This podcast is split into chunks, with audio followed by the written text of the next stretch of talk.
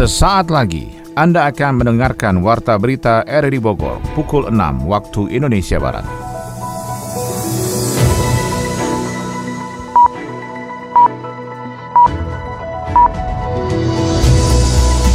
Selamat pagi dan salam jumpa. Kembali kami hadir dalam Warta Berita edisi hari ini, Sabtu dua puluh empat September dua ribu dua puluh dua. Siaran ini bisa Anda dengarkan melalui audio streaming pada aplikasi R R I Play di perangkat smartphone Anda dan turut disiarkan radio Tegar Beriman, Kabupaten Bogor. Berikut kami sampaikan berita utama.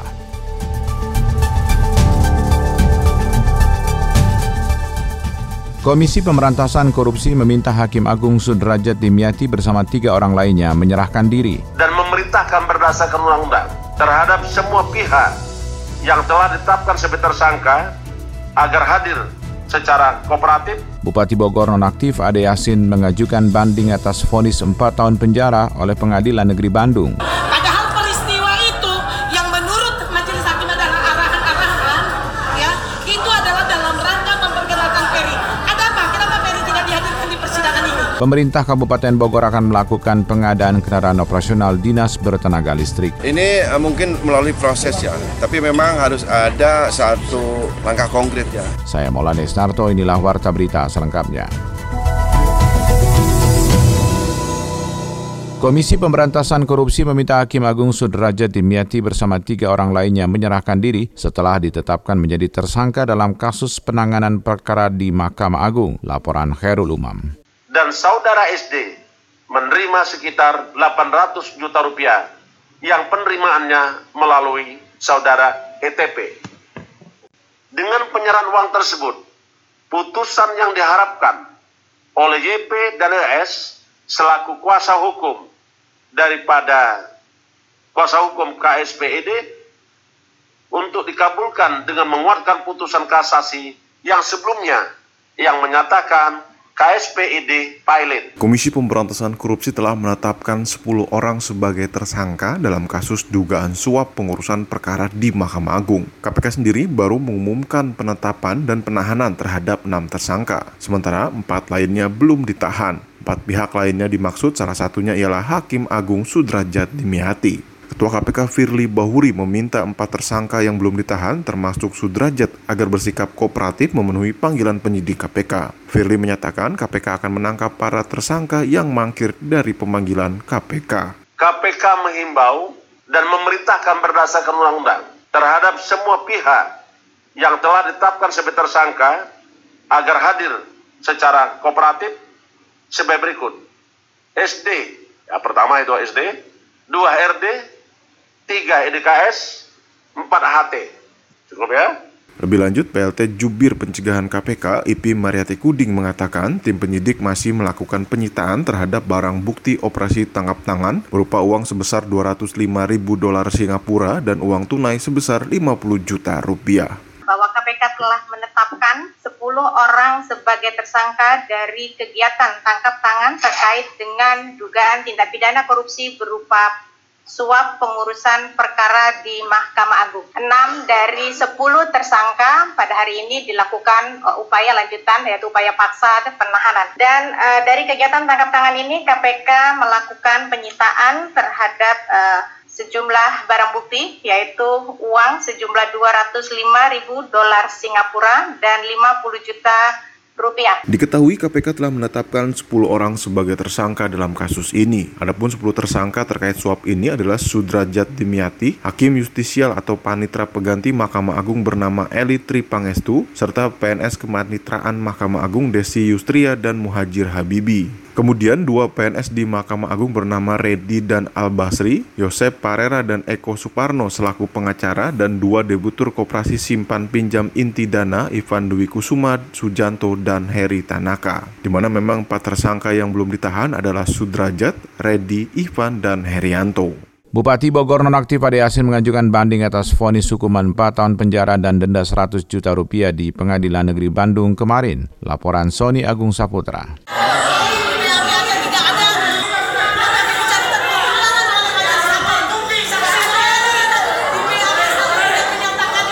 Majelis Hakim Tindak Pidana Korupsi Bandung yang diketuai Hera Kartiningsih memvonis Bupati Bogor nonaktif Ade Yasin dengan hukuman empat tahun penjara karena terbukti bersalah dalam persidangan melakukan tindak pidana suap atas kasus B P K Provinsi Jawa Barat. Dalam amar putusan itu, Majelis Hakim menjatuhkan vonis lebih tinggi satu tahun atas tuntutan jaksa penuntut umum selama tiga tahun penjara karena terdakwa melanggar pasal lima Undang-Undang Tipikor Nomor tiga puluh satu tahun sembilan puluh sembilan yang diubah Undang-Undang Nomor dua puluh tahun dua ribu satu Yunto pasal lima puluh lima Yunto pasal lima puluh empat K U H P.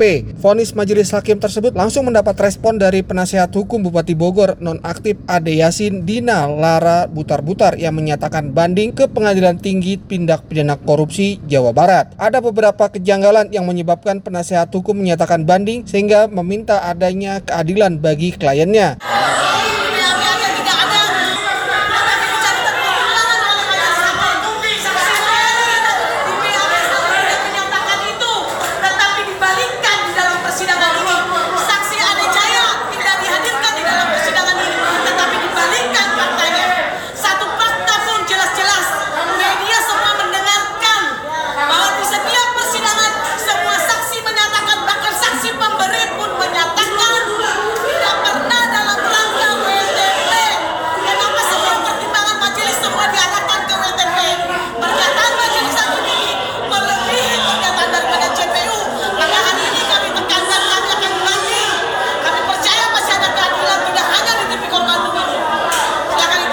Saat ini pihaknya juga mengumpulkan data dan fakta terkait persidangan yang berlangsung di Pengadilan Negeri Tindak Pidana Korupsi Tipikor Bandung untuk menjadi bagian saat nota banding ke Pengadilan Tinggi Tipikor Jawa Barat. Ada beberapa kejanggalan yang akan dibeberkan oleh penasehat hukum dalam persidangan di tingkat banding untuk mencari keadilan.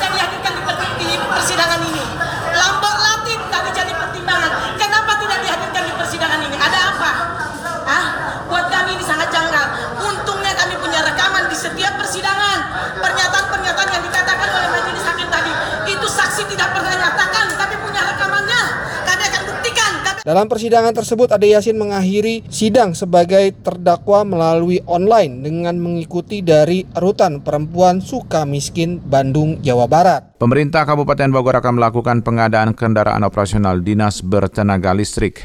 Laporannya disampaikan Yofri Haryadi. Pemerintah Kabupaten Bogor akan melakukan pengadaan kendaraan operasional dinas bertenaga listrik. Pengadaan tersebut sebagai respon positif Pemkab Bogor terhadap rencana pemerintah pusat yang akan mengkonversi kendaraan berbahan bakar minyak ke kendaraan listrik. Seperti diungkapkan P L T Bupati Bogor Iwan Setiawan usai upacara Hari Perhubungan Nasional ke lima puluh satu di lapangan Tegar Beriman, Cibinong. Menurut P L T Bupati Iwan Setiawan, kendaraan bertenaga listrik tidak akan terpengaruh dengan kenaikan harga B B M. Akan tetapi sarana dan prasarananya belum menunjang jika dioperasikan secara masif. Kami pada prinsipnya sangat mensupport dan mendukung ya apa yang direncanakan, programkan oleh pemerintah pusat, bagaimana pemindahan atau konversi dari mobil B B M ya, mobil bensin atau berbahan bakar menjadi mobil listrik. Ini mungkin melalui proses ya, tapi memang harus ada satu langkah konkret ya. Kita akan secara simbolik, kalau memang memungkinkan tahun depan atau ini pengadaan ala kendaraan operasional ya. Bisa dinas dulu yang kita fasilitasi, kita tes dulu gitu. Rencananya Pemkab Bogor akan menguji coba pengadaan kendaraan dinas listrik untuk dinas perhubungan dan akan diuji coba dan dan dievaluasi keberlanjutannya. Apakah dimungkinkan untuk dilakukan pengadaan secara massal untuk memenuhi kebutuhan transportasi kedinasan Pemkab Bogor? Karena kalau secara masif tidak mungkin, karena infrastruktur juga yang sampai hari ini kan kita belum dari kementerian ke Kabupaten Bogor apa yang memang dipersiapkan infrastruktur untuk perawatan, pemeliharaan, dan pengurusan mobil listrik. Nah ini penting juga Pak, jadi kalau kami masif seluruhnya memakai, mungkin kalau tingkat Kabupaten Bogor sih bisa lah kita satu dua. Saat ini terdapat empat perusahaan bus listrik, tiga perusahaan mobil listrik, dan tiga puluh satu perusahaan kendaraan roda dua bertenaga listrik di Indonesia. Pemerintah daerah melalui Dinas Perhubungan Kabupaten Bogor akan melakukan uji coba penggunaan mobil tersebut sebagai operasional kendaraan lapangan petugas. Rek, lihat deh tuh si Via. Di medsosnya sering banget posting liburan. Uang dari mana ya? Oh, gitu. Eh, kamu tau si Boy gak sih? Kemarin aku ketemu ya, dia sama pacar barunya. Dia kenapa ya sering banget gonta-ganti pacar? Hmm. Terus nih, si Nana tuh, si anak mami itu. Jess, gak lihat aku lagi sibuk ngetik. Kalau diajak rumpi terus, kapan selesainya? Tapi seru tahu bahas mereka. Kamu sadar gak sih? Gak baik sering-sering ngurusin hidup orang lain. Aku kan penasaran. Penasaran sih wajar, tapi bukan berarti harus serba cari tahu. Ih... Daripada buang-buang waktu, tenaga, sama pikiran buat cari tahu privasi orang lain, lebih baik lakuin kegiatan yang produktif. Iya deh, maaf. Jangan marah dong, Re. Tapi ini tugas aku belum selesai tahu, bantuin dong. Kebanyakan kepoin orang sih. Jadi tugasnya nggak beres-beres. Sebuah bangunan Madrasah Ibtidaiyah di Kecamatan Cibereum, Sukabumi mengalami rusak akibat bencana pergerakan tanah. Adi Fajar Nugraha melaporkan. Bencana pergerakan tanah terjadi di wilayah desa Rambai, Kecamatan Tegal Bulet, Kabupaten Sukabumi. Akibat pergerakan tanah, satu bangunan sekolah Madrasah Ibtidaiyah di Kampung Cibereum mengalami kerusakan. Kepala Madrasah Ibtidaiyah Cibereum, Kamaludin, menjelaskan saat bencana terjadi, para siswa tengah melakukan kegiatan belajar-mengajar. Beruntungnya para siswa dan guru cepat tanggap untuk keluar dari bangunan sekolah dan langsung mengungsi ke tempat yang lebih aman. Kamaludin mengaku bencana pergeseran tanah bukan pertama kalinya terjadi, karena di tahun dua ribu dua puluh satu pernah terjadi bencana serupa. Tiba-tiba tanah bergerak, yang belajar alat e, langsung dikeluarkan, diantisipasi. Tanda-tandanya nggak ada, jadi cegah dulu gitu ya. Tanda-tandanya pernah dua ribu satu eh, tanah bergeser dari sini sampai lapangan Kampoli. Penggerak sampai e, dalamnya tiga puluh sentimeter ya. Ini langsung e, di sini longsor. Karena kondisi ya, kondisi e, yang belum ada, istilahnya itu dana ya, anggaran. Sehingga kami bertahan untuk anak belajar di sini. Masih bisa dipertahankan, dilihat dari segi e, kemampuan bangunan masih kuat. Ya. Kalau dilihat terletak yang parah itu dua, dua lokal, e, semua retak-retak biasa, semuanya retak. Sementara e, antisipasi kami belajar menggunakan bangunan yang masih agak kokoh gitu. Sementara itu, Sekretaris Kecamatan Tegal Bulet, Supriyatna, mengungkapkan peristiwa retakan tanah terjadi setelah wilayah tersebut diguyur hujan deras pada Rabu hingga Kamis lalu. Ditambah wilayah desa Rambai merupakan zona rawan longsor dan pergerakan tanah akibat kontur tanah yang labil. Terjadi ada pergeseran tanah di Madrasah Ibtidaiyah Cibereum, desa eh, Rambai, Kecamatan Tegal Bulet. Ya, untuk pembelajaran memang tadi alhamdulillah tidak ada korban jiwa. Siswa dipindahkan ke tempat yang agak sedikit aman. Di Rambai memang sangat rawan pergeseran tanah, mungkin karena eh, cuaca dan geografis tanahnya gitu. Untuk harapan kami nanti memohon kepada Pak Bupati khususnya, minta kepada pemerintah Kabupaten Sukabumi khususnya B P B D untuk meminjamkan tenda untuk kegiatan belajar mengajar supaya tidak terganggu kegiatan siswa tersebut. Tidak ada korban luka maupun jiwa atas kejadian tersebut. Pemerintah desa setempat telah melaporkan kejadian tersebut ke pemerintah Kabupaten Sukabumi untuk ditindaklanjuti, termasuk melakukan asesmen terhadap lokasi kejadian bencana. Menteri Pariwisata dan Ekonomi Kreatif Sandiaga Uno mengapresiasi desa wisata di Kampung Cibarengkok, Desa Cipecang, Kecamatan Cilengsi, Kabupaten Bogor. Yofri Haryadi melaporkan. Menteri Pariwisata dan Ekonomi Kreatif Menparekraf Sandiaga Uno mengunjungi desa wisata di Kampung Cibarengkok, Desa Cipecang, Kecamatan Cilengsi, Kabupaten Bogor. Berawal atas inisiatif salah seorang warga menyulap daerah aliran sungai Cibarengkok di Desa Cipecang menjadi sentra kuliner serta ekonomi ekonomi kreatif yang menghidupi sembilan puluh satu U M K M dan membuka lebih dari enam puluh lapangan kerja. Kedatangan Menteri Parekraf di Kampung Cibarengkok, Cilengsi itu pun menjanjikan perbaikan infrastruktur dan sarana-prasarana pariwisata yang dikembangkan oleh warga sekitar agar wisata desa di Kampung Cibarengkok, Desa Cipecang lebih maju lagi. Menurutnya, desa wisata yang dibangun di masa pandemi covid sembilan belas mampu membuka lapangan pekerjaan baru bagi masyarakat. Sentra ekonomi kreatif yang menghidupi sembilan puluh satu U M K M dan membuka lebih dari enam puluh lapangan kerja. Ini membawa berkah dan upaya kita untuk menciptakan banyak lapangan kerja. Memang ekonomi lagi sulit, apalagi harga-harga pada naik, tapi dengan kebersamaan kita, kita bangun ekonomi berbasis silaturahim. Walaupun namanya Cibarengkok, tapi warga hatinya semua lurus untuk kebangkitan kita, jadi kelestarian lingkungan berdampak kepada ekonomi lokal dan mengutamakan partisipasi masyarakat. Itu pariwisata berkelanjutan. Kementerian Pariwisata dan Ekonomi Kreatif memiliki banyak program pemberdayaan untuk diakses oleh pelaku dan pengelola objek wisata yang targetnya adalah menciptakan satu koma satu juta lapangan kerja baru yang sembilan puluh tujuh persennya ditopang dari U M K M. Pada kesempatan yang sama, Kepala Desa Cipecang, Kecamatan Cilengsi, Abdul Ghafur mengungkapkan, semula daerah aliran sungai Cibarengkok yang melewati desanya kumuh dan kotor, kemudian ditata dengan dibuat turap dan bronjong di sepanjang bantarannya dengan teratur, sampah dibersihkan. Hingga akhirnya sepanjang bantaran sungai itu banyak didatangi oleh para pedagang dan anak-anak yang berenang di sungai. Di sekitar Kali Cibarengkok ini menjadi wisata kuliner. Sebelumnya kumuh, kali ini sebelumnya kumuh, sebelum ditata oleh ayah. Ayah ini kan gemar untuk lingkungan, kebersihan lingkungan. Jadi dia menata, terus ditata, ditata, dibersihkan, akhirnya jadi jernih airnya. Setelah ditata, kemudian ayah sebagai inspiratornya, kemudian disampaikanlah kepada lingkungan agar siapa saja yang bisa berjualan di sekitar Kali Cibarengkok ini. Sehingga setelah ini mulai berkembang, pedagangnya sudah mulai ada, dan akhirnya di nama wisata kuliner Cibarengkok.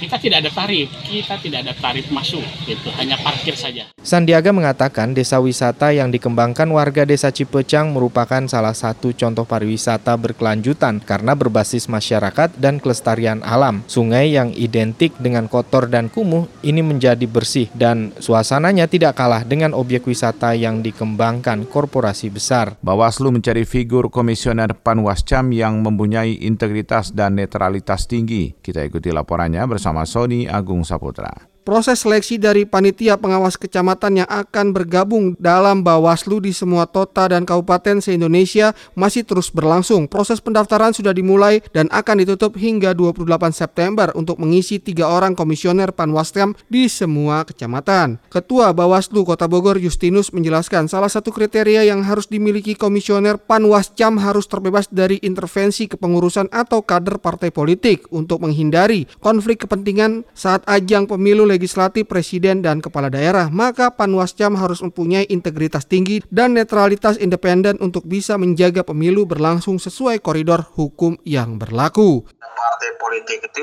sudah berjalan lima tahun belum, karena dia harus tercatat tidak aktif di partai politik itu selama lima tahun. Itu dicatat di Undang-Undang Nomor tujuh tahun dua ribu tujuh belas, itu pasti. Kalau dia baru tiga tahun, maka biasanya kita menolak. Pertama, surat pernyataan dari partai politik tersebut, terus dari proses, kan ada tanggapan masyarakat dan kita berkoordinasi dengan partai politik. Kalau di anggota partai, ya bisa kita tahu lah Kota Bogor ini, ya kan. Kota kita hanya fokus pada domisili K T P. K T P luar kota kita tidak fokus karena yang ada di Kota Bogor aja. Berdasarkan ini K T P Kota Bogor, karena semuanya ada di situ syarat-syaratnya ya.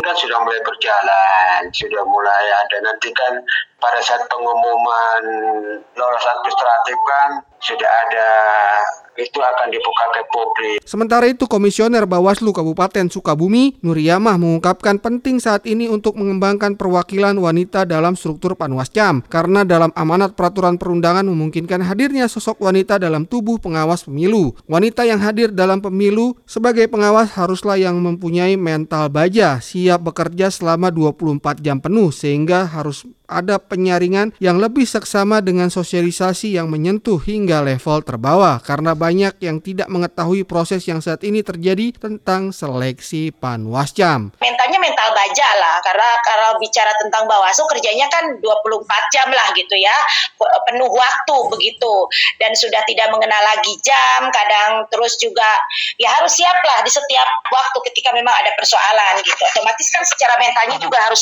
mental mental baja.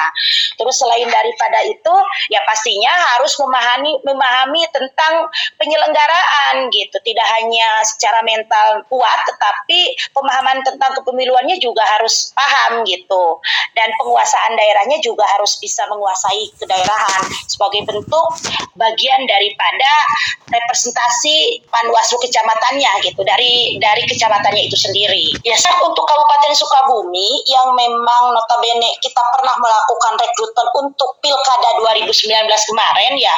Dan bagi kita karena memang ketika informasi dibuka ya banyak juga putri-putri terbaik gitu yang mendaftar gitu. Bawaslu hingga saat ini memang masih menunggu partisipasi masyarakat untuk mendaftar sebagai Panwascam yang nantinya akan menjalani sejumlah seleksi tertulis dan wawancara dengan komisioner Bawaslu di tingkatan kota dan kabupaten untuk dapat dilantik sebagai bagian dari pengawas pemilu, sehingga masyarakat dapat berbondong-bondong mengikuti pemilu legislatif dan presiden tanggal empat belas Februari dua ribu dua puluh empat.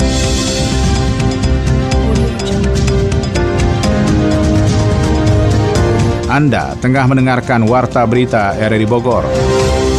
Dari dunia ekonomi, Dana Moneter Internasional memperkirakan jumlah orang yang hidup di jalanan alias gelandangan semakin meningkat. Bank Indonesia memperkirakan inflasi sampai akhir tahun lebih dari enam persen, meleset dari target sebesar dua persen hingga empat persen. Info ekonomi akan disampaikan Adi Fajar Nugraha. Direktur Pelaksana Dana Moneter Internasional atau I M F, Kristalina Georgieva, memperkirakan jumlah orang yang hidup di jalanan alias gelandangan semakin meningkat. Itu merupakan dampak mengerikan dari lonjakan inflasi yang terjadi di sejumlah negara belakangan ini. Karenanya ia memperingatkan semua negara yang inflasinya melonjak untuk segera mengatasinya dengan mencari cara untuk melindungi masyarakatnya masing-masing, terutama yang paling rentan. Menurutnya, lonjakan inflasi ini akan diikuti dengan kebijakan hawkish atau agresif bank sentral di seluruh dunia dengan menaikkan suku bunga. Tidak ada pilihan lain yang bisa ditempuh untuk menekan inflasi yang tinggi. Karenanya kebijakan fiskal harus menjadi penolong bagi masyarakat di tengah kondisi tersebut, sebab kenaikan suku bunga bank sentral akan membuat masyarakat rentan lebih tertekan.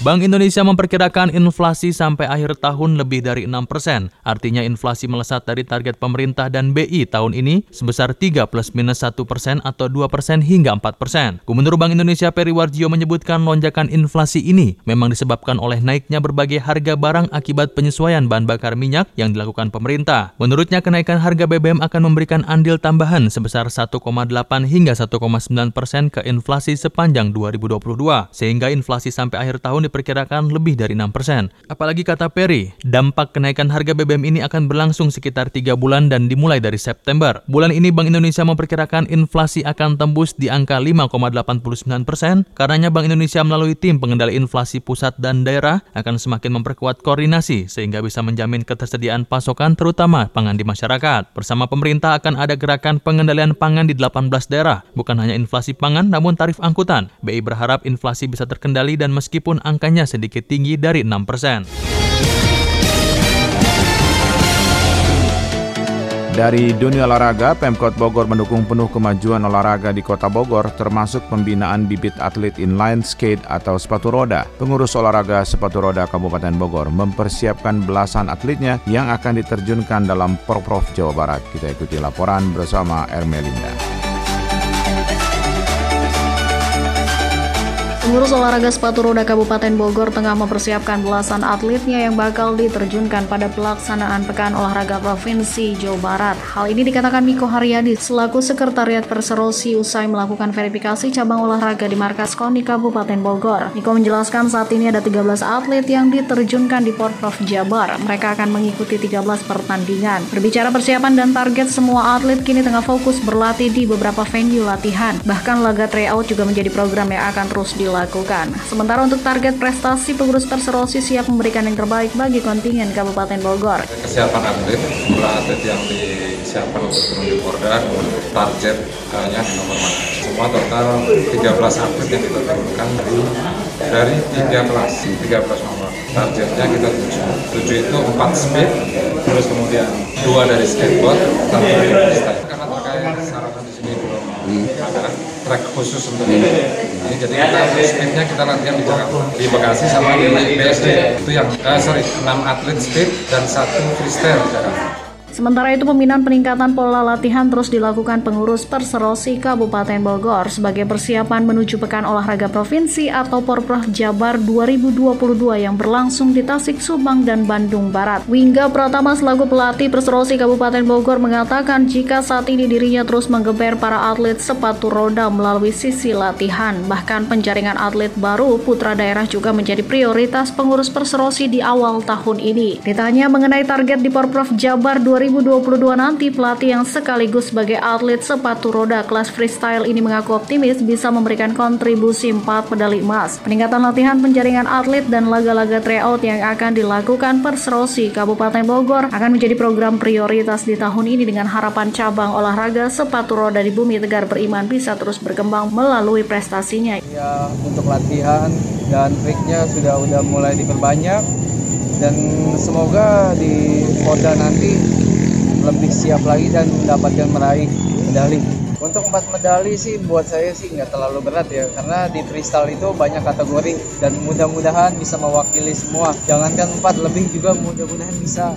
Dengan dukungan penuh dari KONI, Wingga yakin cabur sepatu roda Kabupaten Bogor akan bisa lebih berkembang dan berprestasi. Wali Kota Bogor Bima Arya mendukung penuh kemajuan olahraga di Kota Bogor termasuk pembinaan bibit atlet inline skate atau sepatu roda di Kota Bogor. Dukungan itu ditandai dengan hadirnya Bima Arya untuk meresmikan klub sepatu roda Dir Inline Skate Bogor Club di lapangan Kresna, Jalan Kresna Raya, Kecamatan Bogor Utara, Kota Bogor kemarin. Bima Arya mengatakan olahraga ini bisa memberikan dampak yang luar biasa. Di antaranya adalah terhadap kesehatan, kekompakan, dan kesejahteraan. Menurutnya tidak mudah dalam mengurus olahraga karena dibutuhkan keberanian. Dukungan terhadap olahraga sepatu roda ini sudah dilakukan oleh Pemkot sejak adanya event Wali Kota Cup beberapa waktu lalu di lapangan Kresna yang diikuti oleh tiga puluh dua klub dari delapan belas kota se-Indonesia. Selain untuk membina para atlet, kehadiran klub inline skate ini juga untuk memberikan wadah terhadap anak-anak usia dini agar tidak terpaku terhadap gadget. Mengenai fasilitas dan sarana-prasarana olahraga inline skate, kata Bima Arya rencananya akan ditambah.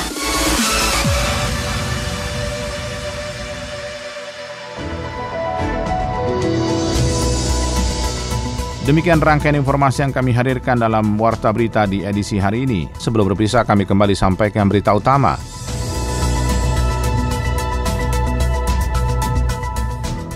Komisi Pemberantasan Korupsi meminta Hakim Agung Sudrajat Dimyati bersama tiga orang lainnya menyerahkan diri.